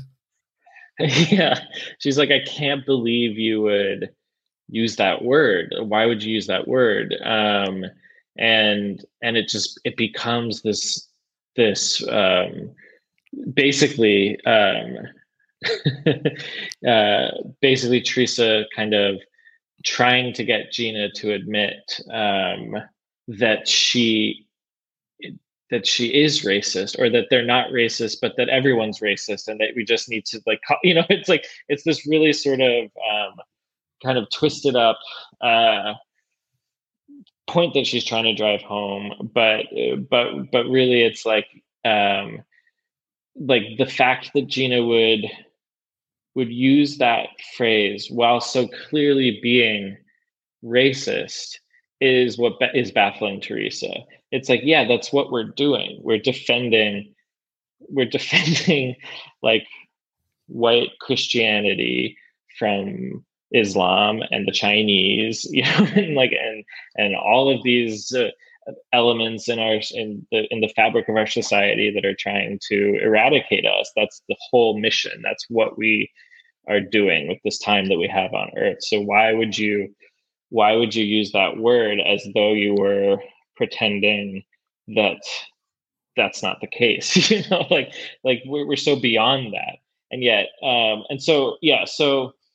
Uh, so, so it is, it is, it is marketing. It's like, how do we talk about ourselves? What words do we use to, to, um, to talk about ourselves, both to, um, the opposition and also in private society? Like no one, th- these characters don't know that there's, you know, two hundred strangers in the dark in New York listening to them. Like they should be able to say whatever they want. And yet, even in this environment, there's that sort of negotiation over what um what words to use um and and what's proper and what isn't, and what's effective and what isn't. Yeah, and I think Teresa's much more concerned with what's effective, and at this phase in her life, at least, maybe it's because she's just been elected president of this college, but Gina seems more concerned with what's proper. Yeah. Yeah, yeah, right. Um which I think is a is a debate, honestly, that that gets echoed on the on the left quite often. Um, the, the the tension between what's yeah what's proper and what's effective, um, and a lot of most of our like most democratic leadership is is more concerned with what's proper than what's effective. Although they would argue that that these manners, like I think Biden would argue that these manners and this sort of like um, uh, this like diplomatic, um, you know, thing, this like ritual of of negotiation is ultimately more effective, and that the manners are a really key part of that. Um, so yeah, yeah. I, I mean, I think that. Um... That's interesting. Like, you know, in that case, I mean, there is like a certain amount of what, you know, Gina says when she's, yes, in her, you know, at the phase of her life in the, you know, college president mode, you know, when, when she, she goes off on how, uh, you know, gridlock is beautiful and, uh, and it's, it should be, it's it's really important and noble and like a conservative value in itself, you know, for, for politics to uh, to take a long time.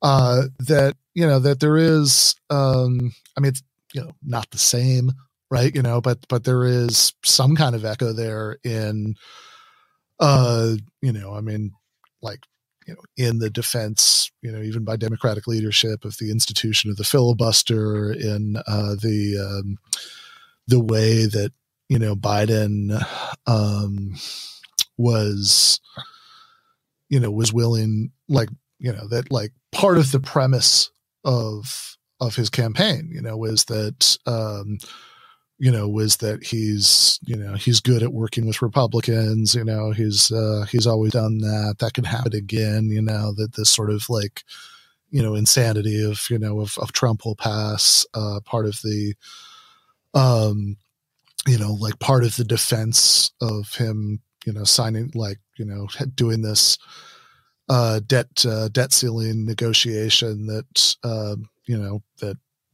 did things like, you know, did like shrunk certain aspects of the welfare state, you know, imposed work requirements uh, for uh, for certain forms of assistance.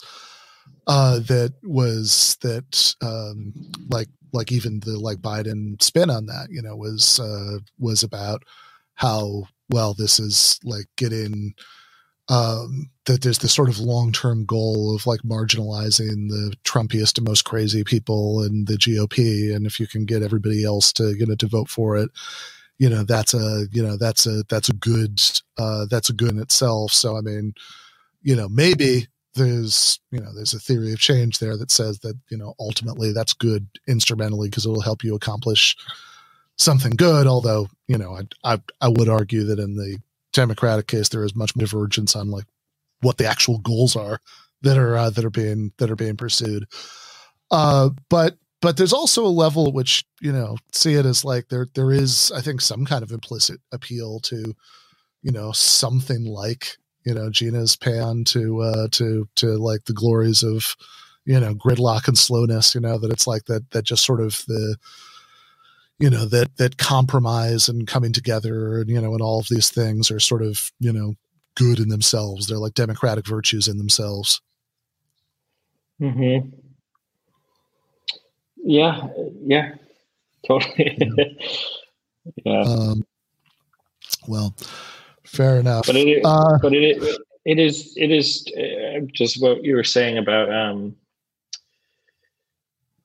yeah, the question of what, what they actually uh, disagree on, because you were saying, you know, mm. on the on the left side of things, that there's a huge um, range of debate about what what the actual goals are and what the actual policy should be, and what um, you know, how to how to make those happen, how to get everyone to agree on on what's the most important and in what order, and, you know, and on the right, uh, um, and it, I had never quite thought of it that way. That there's maybe I don't know. I'm just gonna I'm gonna be carrying yeah. that with me and sort of looking for examples of that. Like, what are they actually on a policy level disagreeing on most often, and how? And is there as much of that as there is on the left? Because yeah, yeah, yeah it's interesting. Yeah, because I mean, you think about the like the two thousand twenty uh, you know, primaries, and you know, there's like and just a just a Of like one of the more of like, you know, Medicare for all, right? I mean, that's that's that's like a really straightforward thing. There was like a policy thing that that you know that like Bernie wanted, and you know uh, Biden didn't, and you know other candidates sort of you know came somewhere in the you know somewhere in the middle on, or tried to split the difference on, and you know in different ways. Uh, and and so yeah, I mean that would be one way of framing the question, right? I mean, what's the sort of um, you know, what would be the Republican version of, of Medicare for all, you know, is something that's like something that's like really desperately wanted, you know, by, by, by one wing of the, uh, of, of the party. That's like a major policy objective that, yeah. uh, that the, that the other one, you know, doesn't want. Yeah. Yeah. Yeah. I'd have to, I'd have to think hard about what that would be. I mean, it seems to me the central, like the central issue has always been this, the, yeah, the, the unholy fusion between, um, the, um, the money people and, and the God people, um, and, and the, you know, like people who believe something really deeply and people who, who only believe in themselves, and how do those people come together and, um, and, you know, use each other and and try to be the ones who are actually the more influential one. Um, uh, because I think you get, you know, very powerful people on both sides who, both sides of the right, like mm-hmm. the the faith people and the, the money slash, yeah, money people who, who, um, who want to be ultimately the one who has more power over the other. And, um, and of course they're both using, you know, using, um, tropes of, of faith when they need to, or, you know, or, or, financial gain, like pursuing financial gain when they need to. Like, I, I don't know, there's, but that's, that's the sort of tension that I've really zeroed in on, is like, um, the people who, because I think, you know, I think, I think there's, yeah, anyway, I, I'll start. Although the interesting thing about Trump there is that, you know, the tropes of faith are almost a hundred percent, uh, absent, right? I mean, the, the, uh, the, the sort of, um, you know, I mean, the dumb joke I always made about Trump, but I do think that there's some truth to it, is like, you know, Trump could, uh, could, could give a speech in front of an inverted cross and, you know, uh, like a pool of blood, and like, as long as he owned the libs, uh, then, you know, then like, uh, his evangelical, you know, supporters would be totally, you know, totally fine, fine with it, you know, which I'm sure is an overstatement, but it's like also, but like to a really deep extent, Trump never particularly pretended, right, to uh, to have like, I mean, I guess there was a point in like the first campaign where he like said the, you know, was asked was, you know, said the Bible was his favorite book, and the, you know, interviewer was like, oh, what's your favorite verse? He's like, I don't know, right? You know, they're, they're all good, yeah. uh, you know, because he doesn't know what it, any of them are, but I don't think anybody really thought that he did. Yeah, no, definitely not. Yeah, it's it's just it, it it just boggles the mind, because uh, you know, like then once you go like on a state level or like a, a Congress level, like that that just completely changes, and so many mm-hmm. of them, most of them are are uh, are are using those faith tropes. Um, Like they have to. Uh, he he's he's just in a class of his own in, in a lot of ways, um, yeah. And it's I don't. We're going to be studying it and talking about it forever, because it's just yeah. Um, there's no yeah. one easy way to sum it all up. What's yeah, going I mean, on like, there? Well, certainly, yeah. In terms of the the faith people and the money people, um, like the the sort of Um, I mean, I guess in a way, right? I mean, this is like most obvious with Trump, because he, you know, because he put so little energy into pretending to to sort of personally share any of this. Uh, I mean, I mean, he had, you know, like Trump was caught giving hush money to a porn star, and it was like a day and a half of uh, of people talking about that, and they sort of forgot about it. You know, like that's. Um, but in, uh, but like the deal, to some extent, you know, for, for the faith people was, well, we'll work to, we'll work to outlaw abortion. Right. And, and that's, that's like, that's, that's, that's our thing for you, you know, to, to, you mm-hmm. know, to sort of keep you as uh, enthusiastic members of the, the coalition, which, you know, which like Donald Trump actually, um, even though, you know, I'm, I don't think f- for a second that Trump himself cares Uh, about about abortion. I mean, like I remember back in two thousand sixteen, there was this revealing moment where he was like, "Yeah, no, you should like punish the the woman, right?" And all these, the you know, like if they have an abortion, and all these these pro lifers are like, "Oh my God, no!" Right? You know, no, but no, like, no. Okay, yeah, yeah. Uh, well, it's also this is also part of the Trump effect. So many of these things happen so often that like none of them really stick in your memory very well. But uh, uh, but yeah, there was this moment in two thousand sixteen where where Trump said in a in a speech, you know, or, or maybe he was asked in an interview um, about uh, you know, like putting like women who had abortions like in prison or something, and you know he was like, yeah, sure, I guess, right, and uh, and, and you almost have to feel sorry for him, because I think he's knows or cares so little about what people who are actually like intensely pro-life think that it's like he naturally assumed that that's what they wanted right. him to say. And, you know, right. was surprised, surprised. Yeah, lock when, her up, lock her up. when they didn't, yeah. uh, you know, when, when it turned out they did not at all want him to uh, to say that. But, like, Trump actually did, you know, appoint uh, appoint the extra justices to uh, to to make that happen. Um, out, and then, although he's also been, um, you know, he's also been savvy enough uh, to say, and it'll, you know, so far it doesn't really seem to be hurting him with with voters. We'll see if it does. That um, you know, he's made several comments along the lines of like, oh, now that we actually got rid of Roe, uh, you guys are going way too far with the anti-abortion laws. We're going to lose votes over this. Yeah, yeah, it's very, it's it's it's very interesting.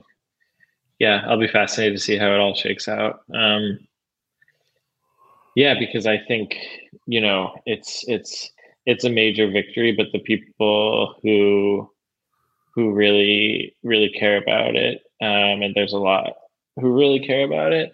Um, I think that they consider it, you know, okay, now we can really start protecting the unborn now that we have this umbrella sort of protection. Now we can really do the work. And so it's not over for them by any means. No. And, uh, and so, yeah, we'll see, we'll see. Yeah. Um, yeah.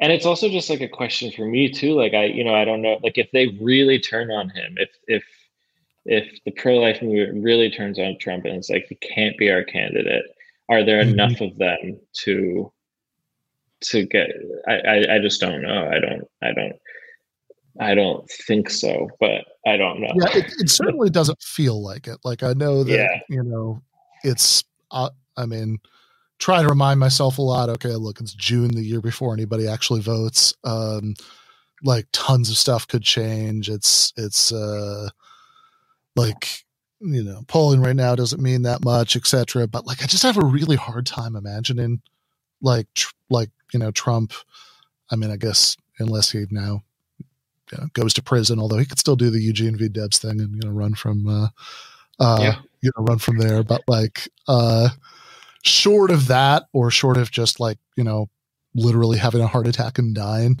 I, I have to say that I, I find I have a really hard time, like trying to visualize that result, trying to imagine him not, uh, you know, like being selected as the nominee. Yeah. Yeah. Like Same. especially, especially because like DeSantis like is in this weird position where he, you know, he doesn't seem to feel really free to even like criticize Trump all that much, because like that would be, you know, back to the, you know, Teresa's point to Gina, that that's, it would sound too much like what they say. Yeah. Yeah. Totally. Yeah. I mean, and because he just, you know, without, he's just not as funny as Trump. And so Trump will just, will just win every time, because uh, no one can beat him at that game. He'll just, he'll just throw out some amazing insults, and then, you know, and then, yeah, DeSantis will be toast, because he just can't, he can't ad lib at the same rate. No, no, definitely not. Like, DeSantis is a nerd. He's not like, um, he, you know, he's not cut out for, for insult comedy. And that's the thing that like Trump is, is best at. Right. I mean, that like he, he has, I mean, in a way, I mean, I think that, um, you know, in twenty sixteen, um, you know, Hillary Clinton, you know, ran a really bad campaign and, you know, whatever, but like Trump himself was kind of coasting. He did fine, right, in the debates against Hillary, but like he, uh, but like where he really shone was where he was like mowing through and like just savagely mocking all of these other Republicans leading up to that. Yeah. Yeah. Yeah, exactly. It's like, oh, it's little Marco, you know, does the bottle water. uh, yeah. It's, who knew that being funny was, was just like the key to defying all previous rules. It's just, uh, yeah, it's wild. It's wild. Yeah. I mean, like that, and yeah, whatever. I mean, like this is, I guess, to, to bring it back in our last few minutes to, to the, the play. I mean, this is, um, I mean, you know, even if there is, I mean, what we were kind of exploring a few minutes ago is the sort of extent. And I mean, I think this has been a, a big debate among a lot of people, you know, for the last, you know, I guess, God, eight years at this point, right? The, uh, since Trump first sort of came on the scene in his present form in two thousand fifteen, you know, whether he actually represented something qualitatively different uh, from, uh, from, from other, other Republicans, or he just had like this extremely unusual personality and like crass packaging for the same basic content. Right. I mean, I think that's what a lot of the debates on the left about sort of fascism analogies for Trump get, get, you know, get down to. I think that's what a lot of the sort of divergence between, you know, Republicans who initially hated Trump but ended up holding their nose and the, you know, tiny handful of resolute never Trumpers, you know, came, came down to, um, you know, and, you know, whatever. I mean, I certainly think I've kind of staked out where I stand on that, but I mean, like the, you know, the play is, you know, that precise moment where, where the, you know, when the, uh, the play is set, you know, is like, I think right at the moment where like, whatever you think is intellectually is true about that question, where the like, so, uh, you know, to, uh, I don't know. I'm, I'm, I'm thinking about, uh, you know, Succession when, uh, after, you know, when, uh, after, Uh, they call it uh, call it for Mencken, and you know Tom is sitting there saying, "It's like maybe we could have like a really smart guy come on and explain that like th- this isn't that bad, but, like stuff like this is you know has happened before."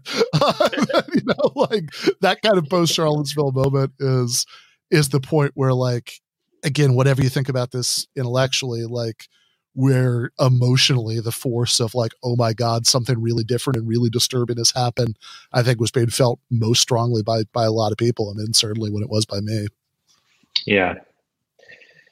Yeah, exactly. Exactly. And, and, and then it's just, you know, you know, people have to just, uh, especially the people who, uh, this is what, what interested me about this subject so much is, is, how do you how do you make sense of that as a as a community, as as as people who um, who you know I think one of the one of the most like radical offerings of the play is is that you can clearly feel like the author's love for these characters. You can feel like they, they're not being easily dismissed. They're not being made fun of.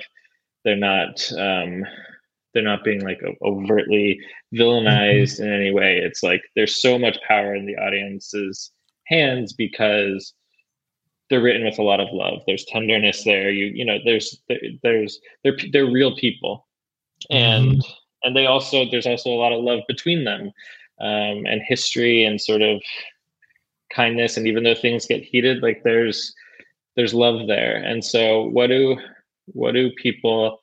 And it's it goes beyond. It's not it's not about like good or bad, but what do what do people who like love each other and love their faith and love their community, love where they came from? How do they make sense of something so loud and ugly? um, and uh, yeah, that's that's the moment where we yeah. where we find them, and yeah, and hopefully the play oh, happens again and, uh... soon, so that. People can see it. Yeah, yeah so people can, can buy the book. See it. Well, until that happens, where can they get the book? I don't know. They can just Google Heroes of the Fourth Turning book. um, Fair enough. Uh, yeah, I uh, I will say the um, uh, so there's a uh, worker-owned bookstore in Baltimore called uh, called called uh, Red Emma's. I've encouraged people to get books from, and when I looked it up there last night, they didn't have it, uh, so we we stuck in a different link into uh, into the show notes. But uh, the uh, the guy there told me told me that uh, they'd, they'd order it, so uh, so uh, very soon you should be able to get it from there. Meanwhile, you can get it from like everywhere. So. Uh, people should get it. It's really good. Uh, I I read it very quickly. It, it like. You know, it's pretty, you know, like parts of that were kind of hypnotic for me. So, uh, so yeah, um, pleasure to talk to you. Uh, let's, uh, let's do it again soon. You, uh, you live, um, you live in L A now, right? Is that, uh, yeah, I literally, I just got here on Thursday. So, uh, yeah, so I, as of very recently, I do, okay. yeah. So you can, but before you can... that I was in Brooklyn for twelve years. So, okay, um, well. can uh, yeah. can do this in studio sometimes. So uh, in any case, um, I uh, look forward to that. Uh, yeah. So uh, Will Arbery, uh, go uh, go read his play. It's really good. Thank you. So nice to talk to you. All right. Thank you. All right. Uh, was Will Arbery. The uh, play is called uh, Heroes of the Fourth Turning. Uh, people should uh, should pick up a, uh, a copy. Uh, I will say next week's episode, we are going to have uh, perennial uh, G T A favorites, uh, R M Brown and Naomi Caravani back. So uh, looking forward to that. And then the week after that, I think we're actually going to have the first uh, in-studio guest, uh, who's going to be uh, Cedric Johnson, to uh, talk about Uh, his uh, his new book, so uh, should be uh, should be a very good time. So, gonna go to uh, the post game now. Left is best.